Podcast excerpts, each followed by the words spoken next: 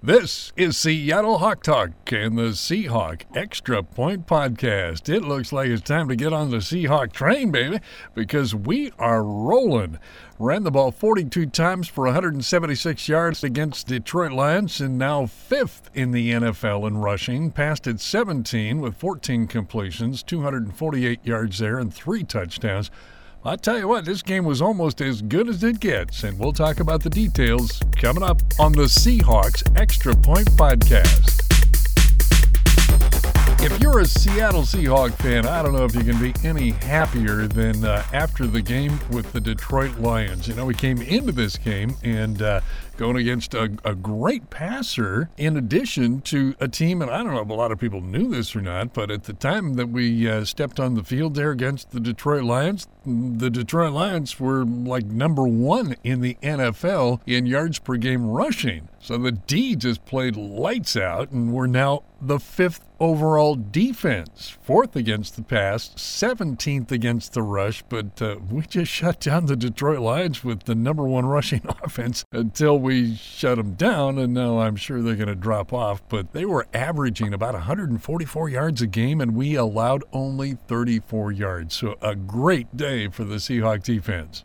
Yeah, fun fact, I didn't know that they were the number one rushing offense in the N F L. They certainly didn't look it, and that's a comment and a tribute and a compliment to those there Seattle Seahawks that we love so much. And that front that we've been talking about is starting to really show up. And, you know, you and I have talked about it on several different occasions throughout the summer training and, you know, two-a-days and all that stuff. But this is a defensive front that we've been really excited about, and, you know, they're really starting to show up. And there's some other things there that are at work that are starting to really show up in spades that um getting pretty excited about, and and one of those things is the interior pressure. And from a defensive line, manifests itself in being able to stop the run and passers not to get comfortable, a la Matt Stafford, who can beat you if you let him. Defense did what they were supposed to do last week, man. They they kept on getting turnovers, which was fun to see. That's a little two thousand thirteen-ish, don't you think? Oh, and uh, fun to watch them get the turnovers, number one, but also fun to watch them get off the field on third down and not let Matt Stafford feel comfortable in that pocket and get that interior pressure. Hey, Shamar Stephen even had a sack in that game, so good on him, man. And it's just great to see. Yeah, you know, uh, Frank Clark, Bark Mingo, both recovered fumbles. To your point about the turnover ratio, Justin Coleman with a pick, and the turnover ratio, three to zip. What a great pick by uh, your boy there, right? Coleman? Yep, couldn't have been better timed. And, you know, this uh, this week, you know, we've talked a lot about it, about the injuries, and obviously, you know, we, we're kind of dinged up, you know, and some of the guys just not as healthy as they could be, but, you know, Frank Clark, what a... What a trooper, you know. I mean, the guy was in the hospital with I Vs, you know, with food poisoning and uh, and been battling with it, I guess, for like a couple of weeks. Comes out, uh, recovers a fumble, you know, just putting all kinds of pressure on. Bark Mingo all over the place. K J comes back from a long length of time. K J with five tackles, one pass defensed, and uh, a great day for him. But here's a stat I know you're going to love. Trey Flowers, number one in solo tackles. Number one in solo tackles, so there's your boy there. Number three in total tackles. McDougald is number one in total tackles. Bobby Wagner, number two. Trey Flowers coming in at number three in total tackles, but number one in solo tackles. There's your boy, Trey Flowers. Okay, look, you gave me a ton to chew on, so let me, let's start with Trey because he's like my pet project, right? He's been my pet project since the summer. Trey Flowers is getting better every game. I've said that several times, and I continue to say it, and I will continue to say it until it stops happening. But the guy just keeps on improving every game. And that, you know, some of that has to do with something that you and I have talked. It takes, you know, it's easy to get to, you know, the top eighty percent, but it takes twice as much effort to get to the top ninety percent. Then it takes, you know, twice that effort to get to the elite status in the top ninety-five percent of the league. So what we're seeing is just the overall development, and he's made the easy steps, and now he's starting to make the difficult steps. And you can see him thinking about it. You can see him getting tighter on receivers and having more confidence in his skill to stay with a receiver and carry him through zones and bait quarterbacks. So a lot of fun to see. And if you ever question his toughness or his, his uh, willingness to stick his nose in, on the run, uh, the statistics speak for themselves. I think before the season's over, we're going to end up with two cornerbacks that are basically shut down corners, and it's going to be very difficult for guys like Matt Stafford and, you know, going forward, Phillip Rivers and Aaron Rodgers and company to throw on those guys because they are playing at such a high level. Now we transition into K J, and, hey, great to see K J back. Felt like that a little bit in the first quarter, first half-ish. He was starting to, you know, just kind of trying to get his feet wet and kind of get back in the game speed. Then it cranked up to eleven, and the defense just performed lights out. I mean, fourteen points for the Detroit Lions. Come on. We're talking about one of the highest-paid quarterbacks in the N F L. And obviously not a shabby run game. Um, Kerryon Johnson was a guy that I was, you know, excited about going into the draft as a possibility for Seattle. And, you know, the kid showed why on a few runs. But, man, that defense just looked dialed in. And, and a lot of that has to do with K J returning, you know, and that communication level between him and Bobby. So a lot of fun to see the entire defense. McDougald, again, all over the place. The guy is just a blast to watch, man. You, you know, you just can't say enough about the addition that, and the impact that he's had on this team and what he represents. It's if you're going to carry the Legion of Boom two point oh, he is Cam Chancellor manifested in a different body, you know, and he's doing that through his leadership, through his bringing the boom on different plays. He does it in so many ways. It's the exact prototypical person that you'd need for that role. So it's, you know, overall as a defense, exciting to watch. Yeah, let's transition by talking again about those guys coming back onto the field that have been off because of injuries and whatnot. We get Ed Dickson back. He only gets targeted twice, but he catches both of them. He gets fifty-four total yards, and he gets a T D. And Ed Dickson looked really good. Yeah, you know, uh, Ed Dickson did look really good. Uh, surprised me, to be quite honest. Right. Um, you know, looked looked his his routes looked tight. He looked comfortable. Uh, Russell looked comfortable throwing to him. It surprised me, I, and what a great surprise. Still a Nick Vannett fan and still love to watch Nick get some targets because I think that there's a bigger talent level there than is being advertised and or being utilized. Right. But, you know, gr- great to see Ed being targeted uh, and, and having some success early in his return.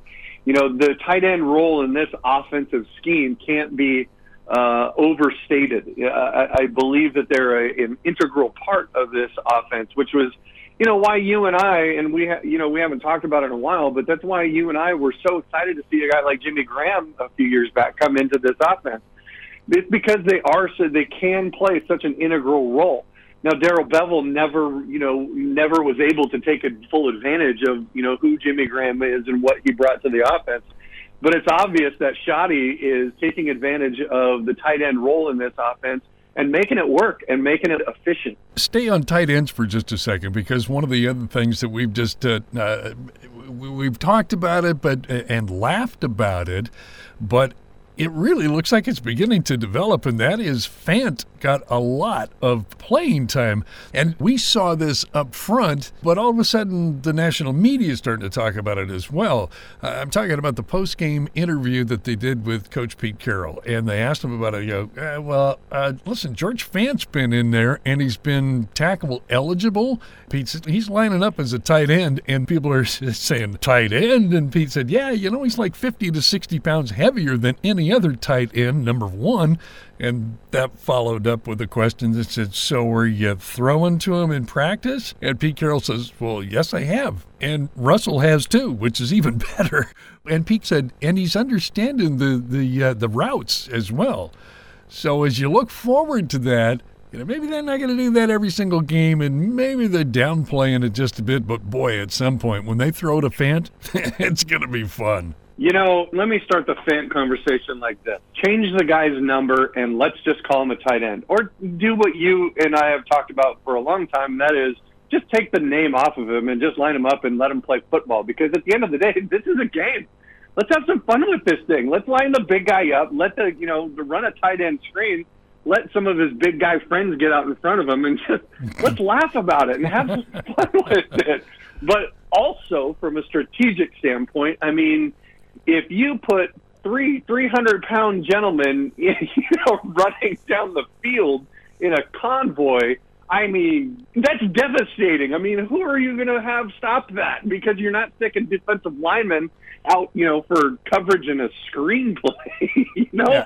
So you got a bunch of two hundred fifty to, you know, two hundred pound guys trying to stop nine hundred pounds of beef coming running down. Yeah. Good luck with that. And, you know, George Fant is an athletic as they come kind of a tackle. I mean, you know, the guy was a post player in basketball through his college career.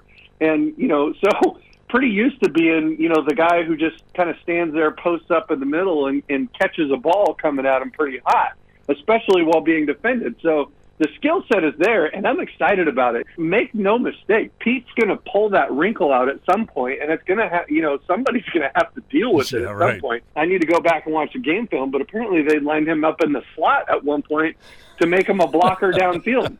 Dude, I'm in. Call me a customer. I'm in. Like, let's do the refrigerator Perry thing, man. Yeah. Let's make it this oddity, but make no mistake. You know, you can laugh at the refrigerator Perry thing all you want and say, oh, it was funny.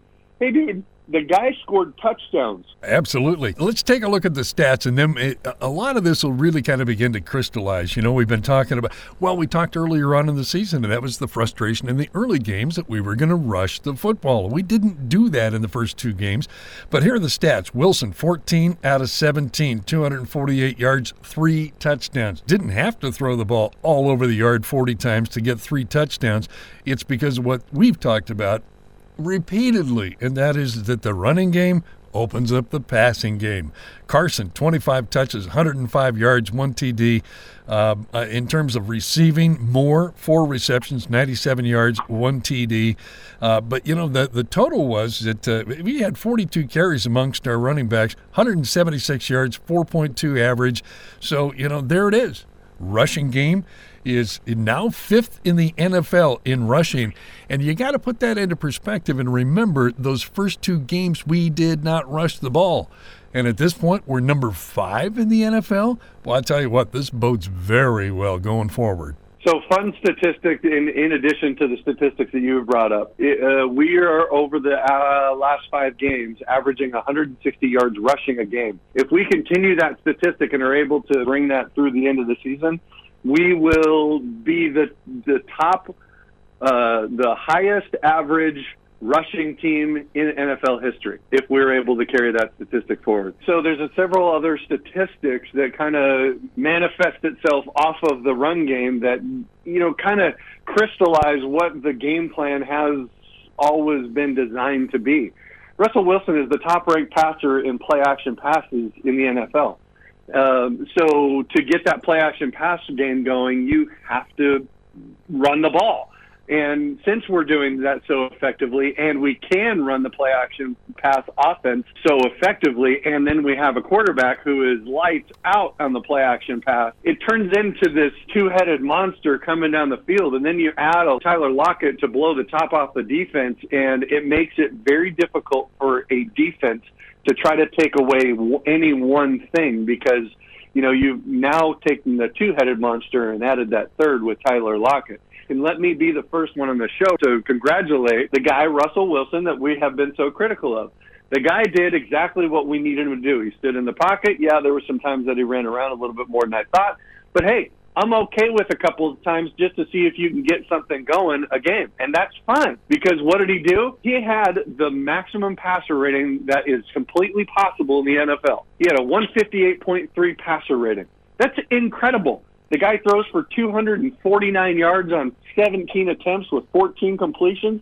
The guy almost played a perfect game. And, he played such a great game that it, you can't say it was almost perfect. Russell Wilson played virtually a perfect game, as perfect a game as you're going to see in the N F L. Yeah, drop the mic, but uh, please don't go home. We we need you. We got a couple of other games that we got to play here.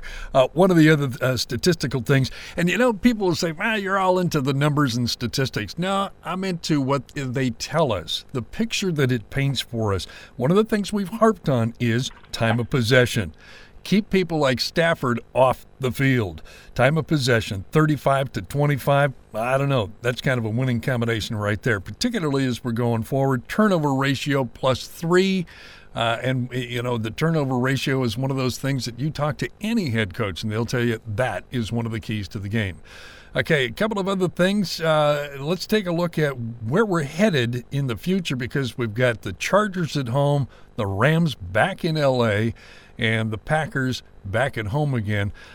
Love to have the Packers at home with the twelves making all kinds of noise. And there again, some of the things we're talking about here are going to be very important when you talk about meeting the Packers. So glad to have them at home. Yeah, before I get into like what we're seeing going forward, I would be remiss for not mentioning our special teams play and Michael Big Balls Dickson, because holy crap, from your own end zone, bro. Uh, yeah. I, I I think everybody's testicles were probably in their throat at that point, just for a second. But hey, man, the little Australian rugger that could, I guess, and good right. for a first down. And that was not planned. That was not no. planned. Yeah, Pete has said, look, I talked to him in practice, and I said, look, dude, you know, if you see an opening sometime, um, yeah, go ahead and run for it, you know. And Pete says, I just didn't think he was going to do it standing in his own end zone. Yeah, yeah, basically what he was supposed to do was he was supposed to run around and burn a little bit of clock off, because we were down to the end of the game, a couple of minutes left, and he was supposed to run around, burn some time off, and then run out of the end zone and give him the two points. He ran to his right, looked downfield, and he thought, eh, I think I can do this. And off he yeah, went. I, I got this, man. Yeah, right.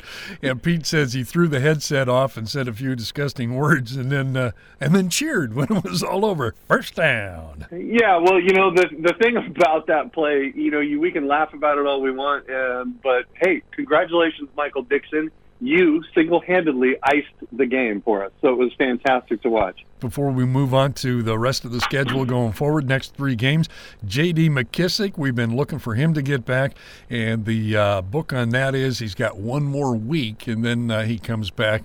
Then they're going to have to make a roster spot for him, so that'll be an interesting one. D J Procise. Yeah, I'm on the same page with you, and uh, we'll talk about that in the future. Let's talk about those next three games. Chargers at home, Rams in L A, Packers back at home again.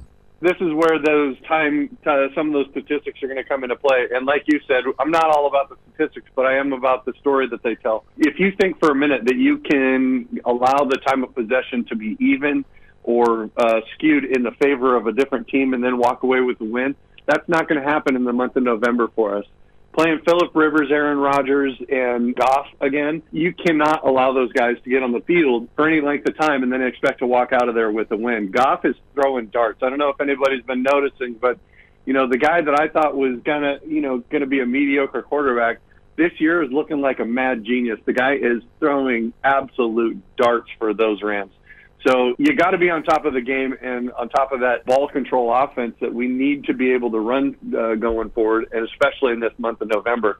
Coming up with Phillip Rivers next week, you got to again, you got to keep that guy off the field. He's he's one of the N F L's best quarterbacks, and if you give him the opportunity, he will find a way to win the game. That combined with a fairly good rushing attack, it's going to be a challenge for our Hawks. But you know, the thing that I like that it can't be statisticized, if that's even a word. The thing that you can't, the un, the intangible for this Seattle Seahawks team that I love so much is their willingness to go out and ball out. And, what, you know, if we continue to do that, I don't think that the San Diego Chargers, or I'm sorry, the L A Chargers have the heart that it's going to take to beat this team. Because when you got people like Chris Carson and Mike Davis that are running the ball with complete reckless abandon down the field, just sacrificing every, everything they have for every single yard that they can take. You got Lockett that's blowing the top off of a defense, and an absolute inability to focus on just one aspect of our offense, combined with an absolute anaconda-like defense that we, we've got going on. It's going to be a tough road to hoe for those those Chargers, and I just don't think that they have the heart that it's going to take to beat this team. Going forward, you look at the uh, Packers in Seattle. That's another tough road to hoe, even for Aaron Rodgers. But it is Aaron Rodgers. If you allow him the ability to stay on the field, that guy will find a way, no doubt about it, to find, to win the game. The guy has done it time in and time, you know, time out. And if you think that he's not going to throw to Jimmy Graham a bunch, you've missed the, you know, missed the thing. But again, I don't think that they have the heart. And if we continue to play the way we have, just with with all heart and all brotherhood and, you know, all of the, the passion that we've seen over the past couple weeks. I don't know. It, it, the, the the the team is coalescing at a great time and getting better and better. And combined with that passion, we're gonna be we're gonna be a tough team going into the uh, final part of the season to make a, a deep run. And I think one of the things that's really going to be illustrative of how we look going forward is going to be how we deal with Gurley when we play the Rams in L A. And we're going to basically have to do exactly what we did against the Detroit Lions, and that is shut down that running game. Detroit Lions, again, came in uh, averaging one forty-four yards a game, and we capped them at thirty-four. thirty-four yards. That's what you're going to have to do against L A to shut that thing down, because then you're going to turn it into a passing attack. And our defensive backs have been doing such a great job.